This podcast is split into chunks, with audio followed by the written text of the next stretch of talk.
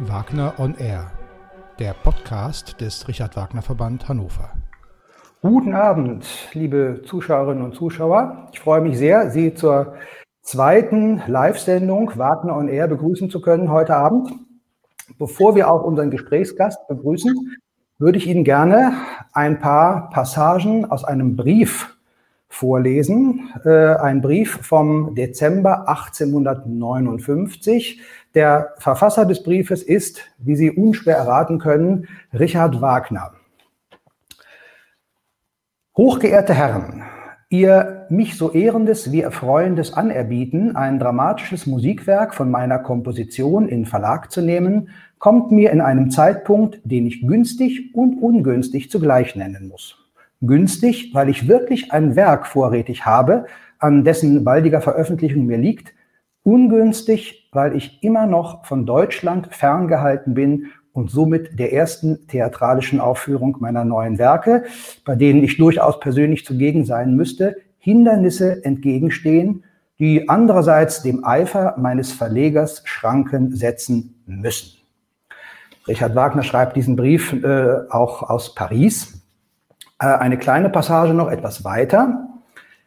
Ähm, gegen ein sofort zu zahlendes Honorar von 10.000 Francs verkaufe ich Ihnen die Partitur und den fertigen, sehr gelungenen Klavierauszug meines dramatischen Musikwerkes Das Rheingold mit dem Recht, dieses Werk in Deutschland, Frankreich und England in jeder Weise zu veröffentlichen, sodass nur das Recht, theatralische Aufführungen davon zu veranstalten, mir vorbehalten bliebe. An den Verfasser des Klavierarrangements, Herrn Charles Clintworth in London, hätten sie einzig noch das übliche, bogenweise zu berechnende Arbeitshonorar zu bezahlen. Das ist der erste Brief, den Richard Wagner an den Schott Verlag äh, in Mainz schreibt. Also, wobei ich will gar nicht sagen, ob es der erste Brief ist, aber mit diesem Brief beginnt die Zusammenarbeit zwischen Richard Wagner und dem Mainzer Schott Verlag, die ab diesem Zeitpunkt 1859 bis zu Wagners Tod 1883 kontinuierlich bestehen soll. Über Richard Wagner und den Schott Verlag in Mainz und wie die Beziehung war und wie sie heute noch ist, darüber wollen wir heute Abend sprechen. Und jetzt freue ich mich sehr, unseren Gesprächsgast mit in die Runde zu holen vom Schott Verlag in Mainz, Joscha Schabak. Herzlich willkommen und ich freue mich sehr, dass Sie sich die Zeit nehmen und dass wir uns heute hier zu diesem Gespräch treffen. Ich freue mich auch. Ganz ähm, herzlich, dass ich hier sein darf. Sehr gerne. Bevor wir anfangen, noch äh, der Hinweis, äh, wie beim letzten Mal auch. Ähm, Sie haben die Möglichkeit, Fragen zu stellen, wenn Sie etwas ja, nachfragen möchten zu dem, was Sie gleich hören werden. Äh, wir würden Sie allerdings bitten, das gegen Ende des Gespräches erst äh, zu tun, damit wir jetzt sagen wir mal, eine gute halbe Stunde miteinander sprechen können. Und im Anschluss daran würde ich dann die Runde für die Fragen öffnen. Gut, bevor wir uns mit unserem eigentlichen Thema beschäftigen, würde ich Sie bitten, Herr Schaback, dass Sie uns ein wenig über sich erzählen, damit wir Sie ein wenig kennenlernen. Was genau machen Sie beim Schrottverlag und äh, wie sind Sie dahin gekommen? Also ich komme vom Theater. Ich würde sagen, ich bin von Berufswegen Musikdramaturg.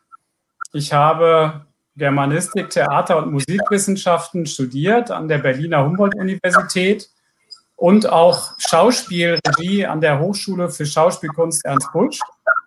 Meine erste Stelle war gleich im Musiktheater, nämlich als eine Art Jugendorganisator ähm, und Pädagoge auf der Ruhrtriennahme. Danach bin ich nach Kiel gegangen als Dramaturg für Oper und Operette also wie man das kennt. Und dann war ich Operndirektor in Heidelberg und danach war ich Operndirektor in Karlsruhe, eine große Wagnerstadt, muss man sagen, mit einem exzellenten Orchester, das Sie kennen. Ich würde sogar sagen, das Orchester spielt Wagner so gut wie vielleicht zehn Orchester in Deutschland. Ich habe in Karlsruhe das nochmal nachgeforscht, Tannhäuser gemacht, Lohengrin, einen Ring neu besetzt, ähm, ein Ring neu Verträge abgeschlossen, dann nicht mehr der Weißen weg, wurde er durchgeführt. Ähm, und ein äh, Meistersinger, eine Meistersinger-Inszenierung produziert mit Tobias Kratzer, der ja neulich in Bayreuth ähm, reüssiert hat mit den Tannhäusern. Ähm, ich bin danach zum Schott Verlag gegangen und bin da zuständig für die Oper vor allen Dingen. Also ich bin sozusagen der Opernmann äh, des Schott Verlags. Ich bin in der Promotion-Abteilung. Das heißt, ich bin dafür zuständig, unseren Kunden zu erklären, wie großartig die schottischen Ausgaben sind äh, und warum sie sie unbedingt spielen sollen. Ähm, aber natürlich nicht nur darum geht, sondern auch um zeitgenössische Komponisten, denn der, denn der Schott Verlag ist eigentlich ähm, ein Verlag mit zeitgenössischen Komponisten, also eigentlich für lebende Komponisten, aber wie wir wissen, äh, sterben die auch mal und dann ähm, werden es manchmal Klassiker, die sie hinterlassen, so auch bei Wagner. Ja. Ähm, der Schott Verlag feiert in diesem Jahr seinen 250. Geburtstag und dazu ist eine Festschrift erschienen. Äh, in dieser Festschrift gibt es ein Kapitel, die Ära Wagner. Das ist das einzige Kapitel in dieser Festschrift, in dem der Name eines Komponisten auftaucht. Das wird ja sicherlich seine Gründe haben. Welche Bedeutung hatte, erstmal so gefragt, äh, Richard Wagner für den Schott Verlag? Also eine riesenhafte, muss man sagen, rückblickend. Ähm, Wagner war nicht von Anfang an bei Schott, sondern er war zuerst bei Breitkopf, Breitkopf und Hertel und auch bei anderen Verlagen. Ähm, er war ja, ähm, ich sag mal, finanziell geschickt, aber auch sehr bedürftig, das wissen Sie alle. Thomas Mann hat ihn ja als Pumpgenie bezeichnet, sehr betreffenderweise. Ähm, und auch eine irrsinnige Honorarforderung. Da haben Sie ja auch schon einige durchblicken lassen in Ihrem wunderbaren Zitat vom Anfang. Ähm, Franz Gott hat sich über einen Kollegen vermitteln lassen zu Wagner und hat gesagt, schicke mir bitte eins deiner bedeutenden Werke. Und Wagner hat dann sofort auf Rheingold geschickt, also wirklich nur drei Tage danach. Äh, und er war weg von Breitkopf, nicht weil die ihn schlecht gefreut haben, sondern weil er eigentlich mehr Geld wollte. Unter uns würde ich das vielleicht mal so interpretieren, auch wenn es heute ein bisschen vergröbert ist. Ähm, und dem Verlag ähm, ist das sehr schwer gefallen, aber sie haben sich dazu durchgerungen, diesen Honorarforderungen nachzukommen und sie haben sich ähm, zunächst auf Meistersinger geeinigt. Und äh, es war dann so, dass das aber immer länger dauerte und der Verleger immer unruhiger wurde. Was ist denn jetzt mit diesen Meistersingern, dieses große Werk? Und dann gab es nach ein paar Jahren eine Lesung, die berühmt geworden ist im Verlag. Ähm, und da hat er das Textbuch vorgelesen. Also da war noch nichts da, aber das Textbuch hat er vorgelesen. Peter Cornelius ist extra angereist, der ganze Verlag stand drumherum und es muss eine sehr, sehr erfolgreiche Lesung gewesen sein.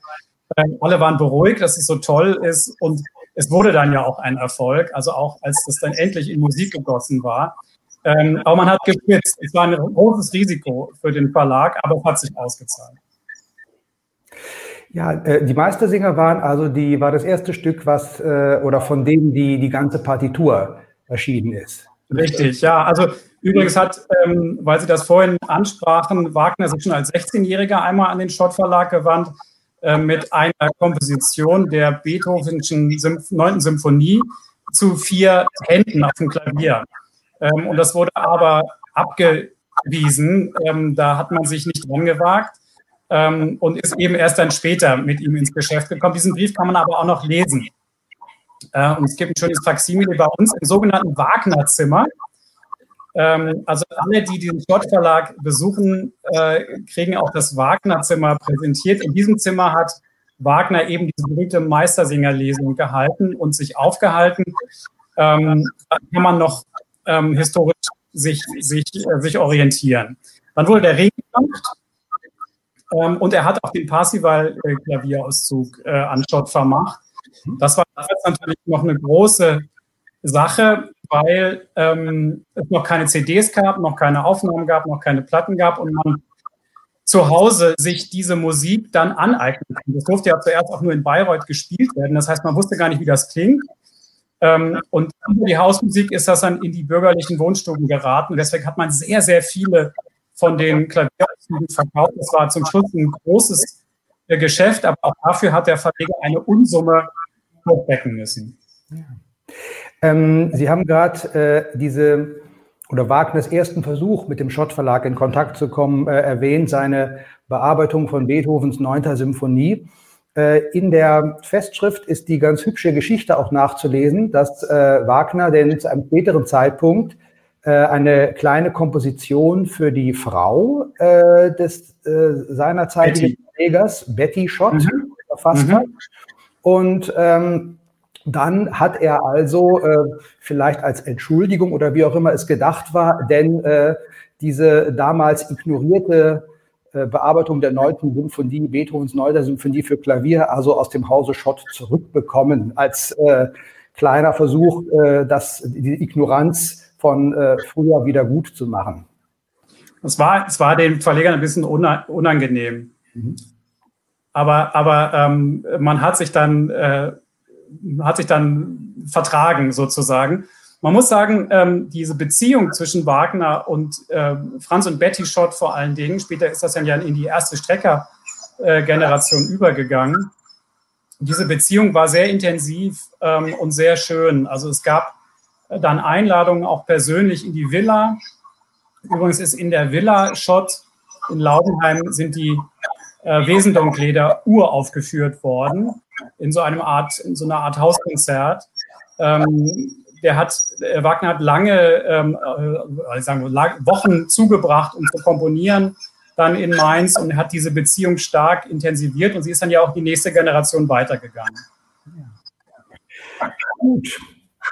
Also, ein äh, Theater, ein großes Theater oder auch ein kleines Theater möchte im Augenblick nicht, äh, das wissen wir, aber hoffentlich auf absehbare Zeit wieder und in der Vergangenheit natürlich vor allem, äh, sich an eine Aufführung äh, von einem Werk Wagners begeben und braucht dazu natürlich Notenmaterial. Und mit diesem Ansinnen kommt das Theater jetzt an Sie, an Ihren Verlag heran. Was können Sie zum Thema Wagner den Theatern bieten, sozusagen? Also wie sieht Ihr aktuelles Programm zum Thema Richard Wagner aus? Also wir haben ähm, natürlich die alten ähm, Wagner-Noten, die sozusagen noch aus der ursprünglichen Zeit sind, auch sehr gut sind. Äh, man hat im 19. Jahrhundert ja noch gestochen. Ähm, das war sozusagen alles ganz exakte Handarbeit. Ähm, wir haben die Wagner Gesamtausgabe. Das ist ja auch ein Thema, über das wir noch weiter sprechen werden. Die existiert seit 1970. Da ist der erste Band erschienen. Der letzte Band ist noch in Arbeit. Also es ist eine über 50-jährige Editionsgeschichte, aber die großen Werke, ähm, also praktisch, nein, eigentlich praktisch ist alles einmal erschienen. Und auch die großen Werke sind, haben jetzt Orchestermaterial. Ähm, die Herausgeber geben ja erst die Partitur raus und wir sind dann äh, diejenigen, die das in das Orchestermaterial umwandeln. Und es gibt natürlich äh, Bearbeitungen, vor allen Dingen Reduktionen. Also eine etwas kleinere, das ist die von Herrn Lessing, eine etwas stärker reduzierte, das ist die von Alphonse Abbas.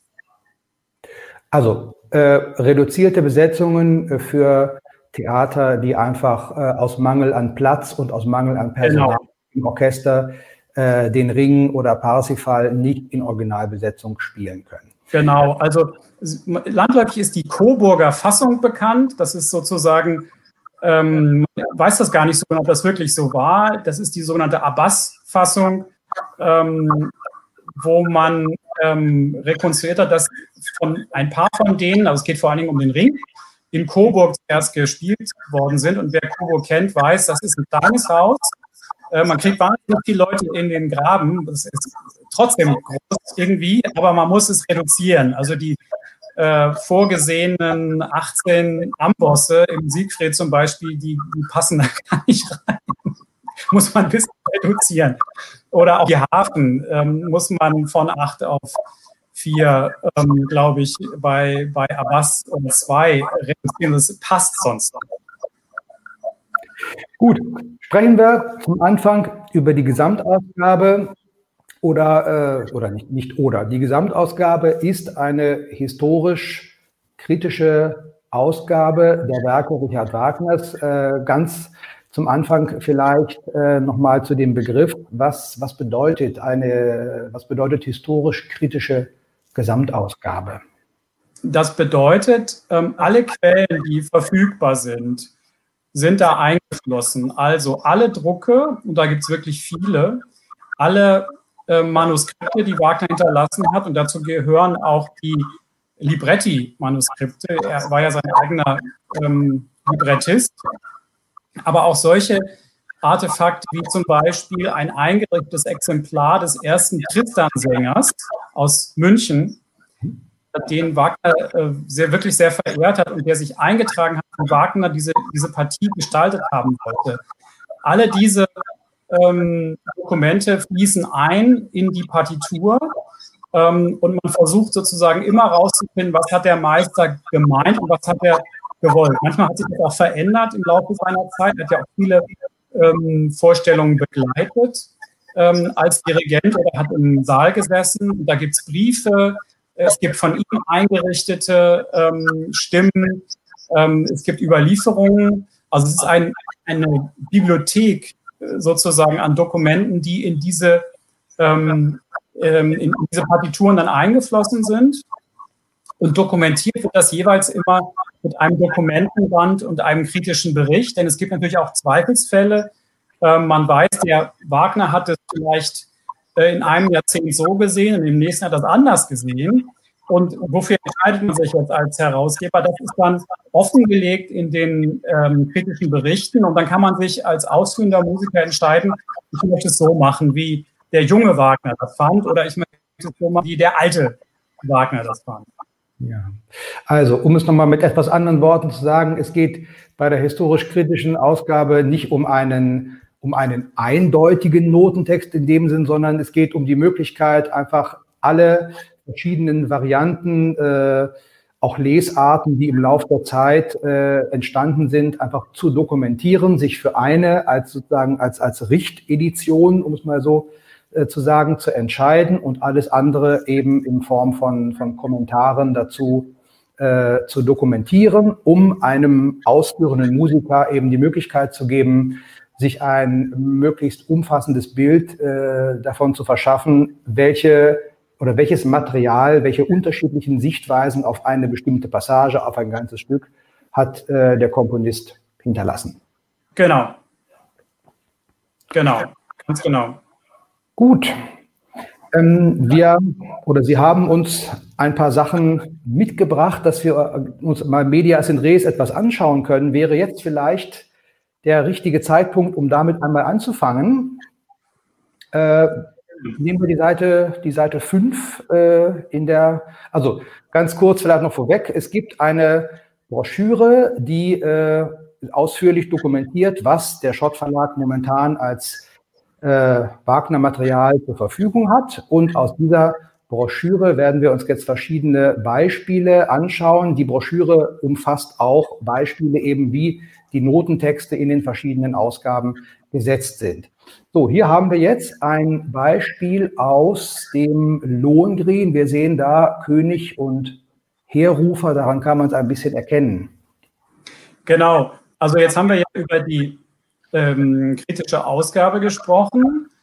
Das ist eigentlich erstmal nur die Partitur und eben dieser Supplementband.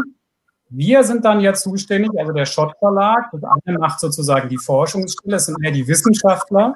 Und wir als Verlag sind dann zuständig, das so aufzubereiten, dass das auch Musiker, ausführende praktische Musiker äh, benutzen können. Und da gibt es sozusagen verschiedene Kniffe, die zu bedenken sind und die diese Ausgabe ausmachen und die versuche ich Ihnen jetzt zu erklären. Also Sie sehen jetzt hier schon auf dem äh, oberen Teil der Seite, dass das Schriftbild ähm, übersichtlich ist. Man versucht den Musikern, Sie müssen sich ja vorstellen, die sitzen ja stundenlang im Graben und starren auf die Seiten, das so übersichtlich und klar zu gestalten, wie es nur irgendwie geht. Das ist bei uns eine große Kunst und ähm, daran wird ganz lange gearbeitet. Außerdem sehen Sie hier schon, dass es leicht eingefärbt ist. Also die Seite ist nicht weiß, sondern die ist so ein bisschen in so einem Sepiaton, ein bisschen bräunlich, Eierschalenbraun. Das ist ähm, ein blendfreies Material, ähm, denn das tut irgendwann in den Augen weh, wenn man von weißen Noten spricht.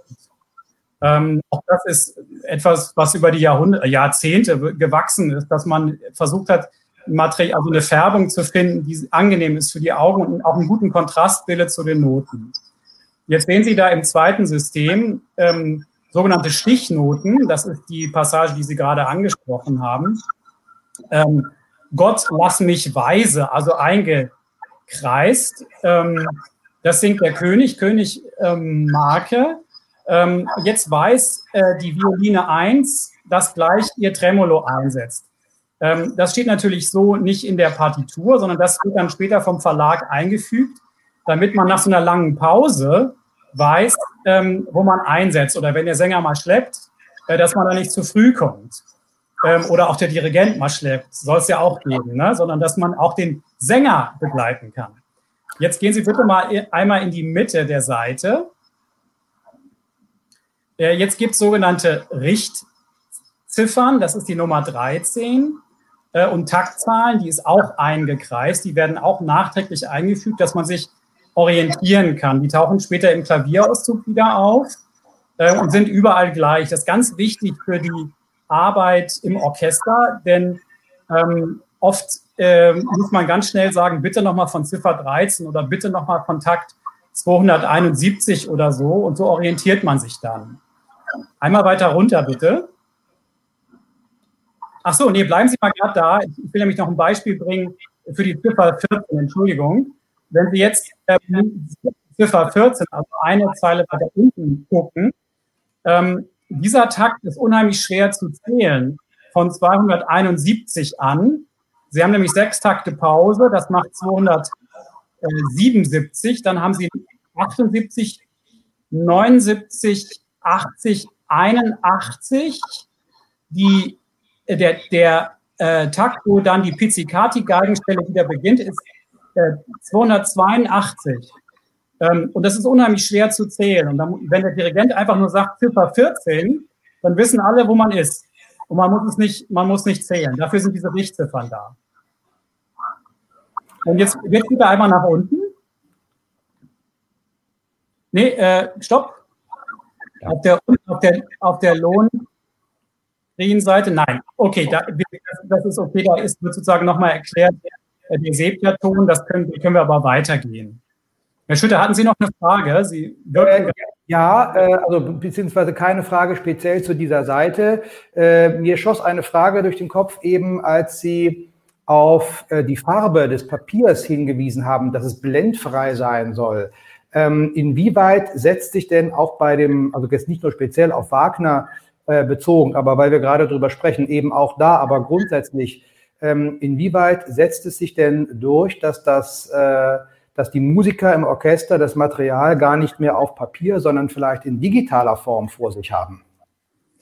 Ja, das ist also eine wunderbare Frage an dieser Stelle. Ähm, es setzt sich nur ganz langsam durch. Und ähm, das Papier eben so lange entwickelt ist und dieser Notendruck so lange entwickelt wurde, ist ein Grund, weswegen die Musiker so ungern loslassen von dem Papier und der gedruckten Note. Ähm, wir haben es zum Beispiel noch nicht geschafft, dem Bayreuther Orchester die Wagner Gesamtausgabe unterzujubeln. Das liegt gar nicht so sehr daran, dass unsere Ausgabe schlecht ist. Im Gegenteil, die Dirigenten benutzen die sehr, sehr gerne. Ähm, das liegt aber daran, dass das Bayreuther Orchester ähm, seit, ja, man muss fast sagen, Jahrhunderten äh, aus ihren alten Stimmen äh, spielt, ähm, wo jeder Kaffeefleck, jede Einzeichnung, jedes Eselsohr eine Bedeutung hat. Und das ist, wenn man selbst Musik macht, weiß man das. Es hat eine große, große Bedeutung, weil wenn ähm, der Kaffeefleck kommt, in der Zeile weiß man, zehn äh, Takte weiter kommt meine Angststelle, da muss ich mich unheimlich konzentrieren. Oder ich muss schnell blättern. Ähm, oder ähm, auf, auf das Horn hören, weil sonst kriege ich meinen Einsatz nicht. Und wenn das Schriftbild anders ist, ähm, dann, dann ist man irritiert und muss, muss sich viel mehr konzentrieren. Also insofern ähm, ist die Durchsetzung des digitalen Materials ähm, sozusagen immer noch von einer guten Konkurrenz des Drucks behindert. Aber natürlich kommt das nach und nach. Da haben Sie, äh, da haben Sie völlig recht, denn man versucht das natürlich zu verbessern und ähm, auch sicherer zu machen, dass es nicht abstürzt und auch Einträge zu ermöglichen, äh, dass man reinschreiben kann und auch diese Einträge dann behalten kann. Ja. Ähm, aber wir haben, wir haben festgestellt, wir machen das natürlich auch mit dem Anbieter zusammen. Ähm, Music heißt der, der das sozusagen dann auf die Pulte stellt. Ähm, aber es gibt tatsächlich ähm, immer noch Schwierigkeiten in dieser Umsetzung. Das hat, hat auch was damit zu tun, dass eben die Drucke so gut sind und man so gerne auf diesen alten Drucken spielt. Dann hat das natürlich auch noch was damit zu tun, dass es sehr teuer ist, ähm, ich sag mal, Computer aufzustellen für alle. Jeder braucht eigentlich zwei, weil man muss es auch zu Hause üben können. Ähm, die Akustik übrigens ändert sich auch. Es klingt viel härter, wenn alle äh, Musiker ähm, einen Computer vor sich haben und kein Papier mehr. Und man kann auch nicht so einfach üben. Also es gibt ja durchaus Musiker, die müssen einfach auf, auf dem Klo vor dem Auftritt nochmal durchspielen. Und das geht mit so einem großen äh, Computer nicht. Da nimmt man dann doch die Stimme. Ähm, also. Wahr, ja. Äh, das sind die ja. Dinge, die daran, äh, die, die, die, es, die es zu meistern gilt. Aber die Technik kommt immer näher ran. Äh, es hat auch viel damit zu tun, dass es sehr, sehr teuer ist, äh, die Musiker mit diesem Computer auszustatten. Aber gut, ähm, ich würde vorschlagen, ich zeige Ihnen noch zwei, drei Beispiele für die Einrichtung hin. Wir, haben jetzt, wir sind jetzt, glaube ich, im Tristan. Seite aus Tristan. Und Sie, und Sie sehen hier ähm, äh, zwei Stellen, die be beginnen mit wie, VI, und die werden enden auf einer späteren Seite auf D. Und das bedeutet Wiede und das heißt Strich beziehungsweise Sprung.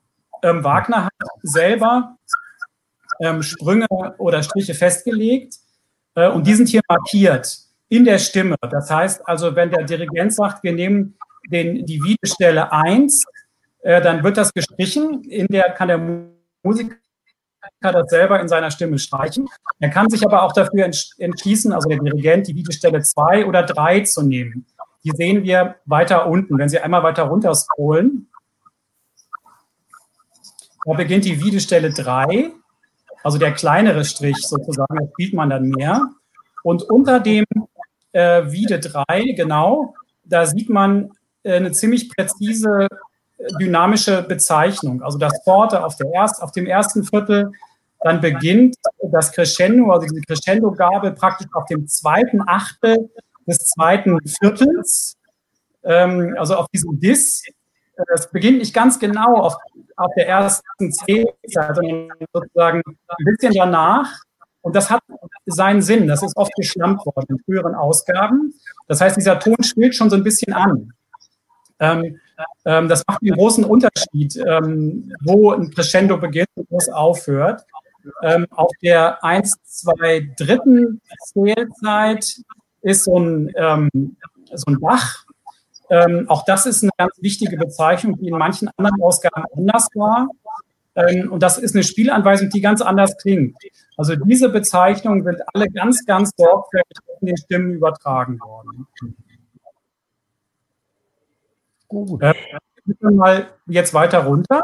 Auf die, genau, ja, aus dem äh, Nee, noch eine Seite. Hm, eine Passage, nee, weiter hoch, bitte. Zurück. Ähm, hier sieht man noch, das zählt sozusagen zu dem Strich Nummer zwei, da müssen wir jetzt nicht wieder hochgehen. Ähm, da ist dann ein Übergang, den hat Wagner, glaube ich, sogar selber vorgeschlagen, ein Übergang noch reingeschrieben, unten auf die Seite, den man bei dem Strich Nummer zwei dann spielt. Also auch das ist als Service sozusagen vom Verlag dann damit reingedruckt worden, damit man das sich nicht äh, irgendwie reinschreiben muss oder so.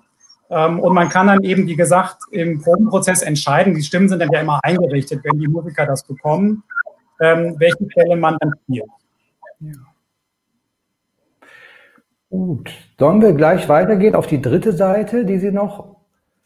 Ja, vielleicht schließen wir das. Jetzt haben wir, wir haben noch 30 Sekunden, ähm, um so, durch die Klavierauszüge so. zu gehen, aber vielleicht erlauben uns das die geneigten Zuhörer und ähm, dann machen wir an der Stelle vielleicht wirklich mal einen, einen Strich. Ähm, und ich frage noch mal einen, einen Punkt ganz konkret nach. Also jetzt haben Sie uns in diesen beiden Beispielen ähm, sehr schön gezeigt, wie, die, äh, wie das Notenmaterial aufbereitet ist, also welche Hilfen zur Orientierung und zur praktischen Umsetzung für die Musiker drin sind, wo schon direkt in den Stimmen auch, also die, die Lohengrin-Seite war eine, war die Stimme für die erste Violine, die Tristan-Seite eben für die, für die Oboe, wie für die jeweiligen Instrumente eben auch schon äh, ja noch äh, Zusätze sind, die von Wagner selbst äh, teilweise kommen. Und so aufbereitet äh, steht denn äh, oder steht der Notentext eben in der Gesamtausgabe da. Ähm, in den anderen Ausgaben, die Sie erwähnt haben, also auch für reduzierte Besetzung, kann ich davon ausgehen oder können wir davon ausgehen, dass der Notentext da nicht so akribisch äh, aufbereitet Genau. Ganz genau. Das sind dann gängige Fassungen, die da abgebildet sind ähm, und nicht diese Sonderfassungen dazu. Ja. Ganz genau. Ähm, denn eine ganz praktische Frage. Äh, ein, äh, gehen wir mal von einem großen Haus aus, das, äh, sagen wir mal, Tristan in Originalbesetzung spielen kann, also nicht darauf angewiesen ist, äh, eine reduzierte Besetzung in Anspruch zu nehmen, sondern den Tristan aus der Gesamtausgabe spielen kann. Ähm, das äh, Haus hat vielleicht gar kein Tristan-Material vorhanden oder nur sehr altes und möchte deswegen jetzt das Material komplett neu aus der Gesamtausgabe äh, haben. Wie ist denn, wie ist denn das, das Prozedere oder eine, eine Frage, die mir gerade durch den Kopf äh, schoss, kaufen die Theater das Material bei Ihnen? Leihen Sie es? Mieten Sie es? Äh, wie ist überhaupt äh, der geschäftliche Prozess denn sozusagen? Richtig, also das ist auch eine wichtige, eine wichtige Frage. Also wir vermieten unser Material. Ähm, das sind ja Meter sozusagen, die da rausgehen und die Häuser wollen es oft auch gar nicht lagern. Wir können, bieten es aber auch nicht zum Verkauf an, in der Regel jedenfalls nicht, sondern wir vermieten das. Da gibt es eine Gebühr, die wird pro Jahr bezahlt oder pro Spielzeit. Und wenn man das liegen lässt, gibt es eine Liegegebühr ähm, und dann wird es zurückgeschickt. Das heißt, wir haben in unserem Lager mehrere Materiale, die an Häuser verschickt werden und die auch eingerichtet sind. Ähm, es gibt, es, man könnte jetzt meinen, man will eigentlich die alten Striche, Einzeichnungen von anderen äh, Theatern oder Opernorchestern gar nicht haben. Es ist oft das Gegenteil der Fall, dass bestimmte Orchester gerne eingerichtetes Notenmaterial haben, weil da schon vernünftige Striche drin sind. Äh, und für manche Dirigenten, zum Beispiel Simon Rattle, äh, wird dann auch meistens ein Set dann vorbehalten, was man nicht rausgibt. Äh, und wenn er es dann nach fünf Jahren wieder spielen will, dann bekommt es auch.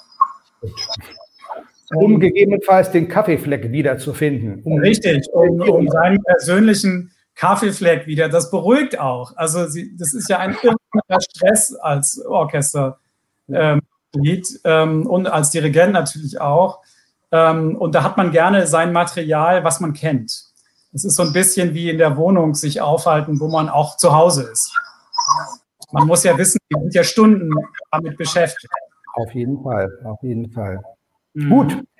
Äh, in Anbetracht der jetzt doch schon ein bisschen fortgeschrittenen Zeit würde ich sagen, also ich denke, wir können noch stundenlang weiter reden, aber äh, nehmen oder geben wir jetzt unseren Zuschauerinnen und Zuschauern die Gelegenheit, wenn jemand etwas noch genauer wissen möchte oder einen, einen Kommentar, eine Anmerkung hat, äh, haben Sie jetzt gerne die Gelegenheit, uns die Fragen zu schreiben. Ich werde sie vorlesen und Herr Schaback wird natürlich gerne darauf antworten. Also, wenn jemand von Ihnen, die Sie zuschauen, eine Frage haben sollte, bitte teilen Sie uns Ihre Frage mit. aber es scheint so zu sein. Ja, Thomas Winiarski fragt, wie viele Versionen pro Werk sind denn in dem Lager? Oh, das, das muss ich schätzen, das weiß ich gar nicht genau. Ähm, also ich würde, es kommt natürlich jetzt sehr darauf an. Also der Ring ist wirklich oft im Lager.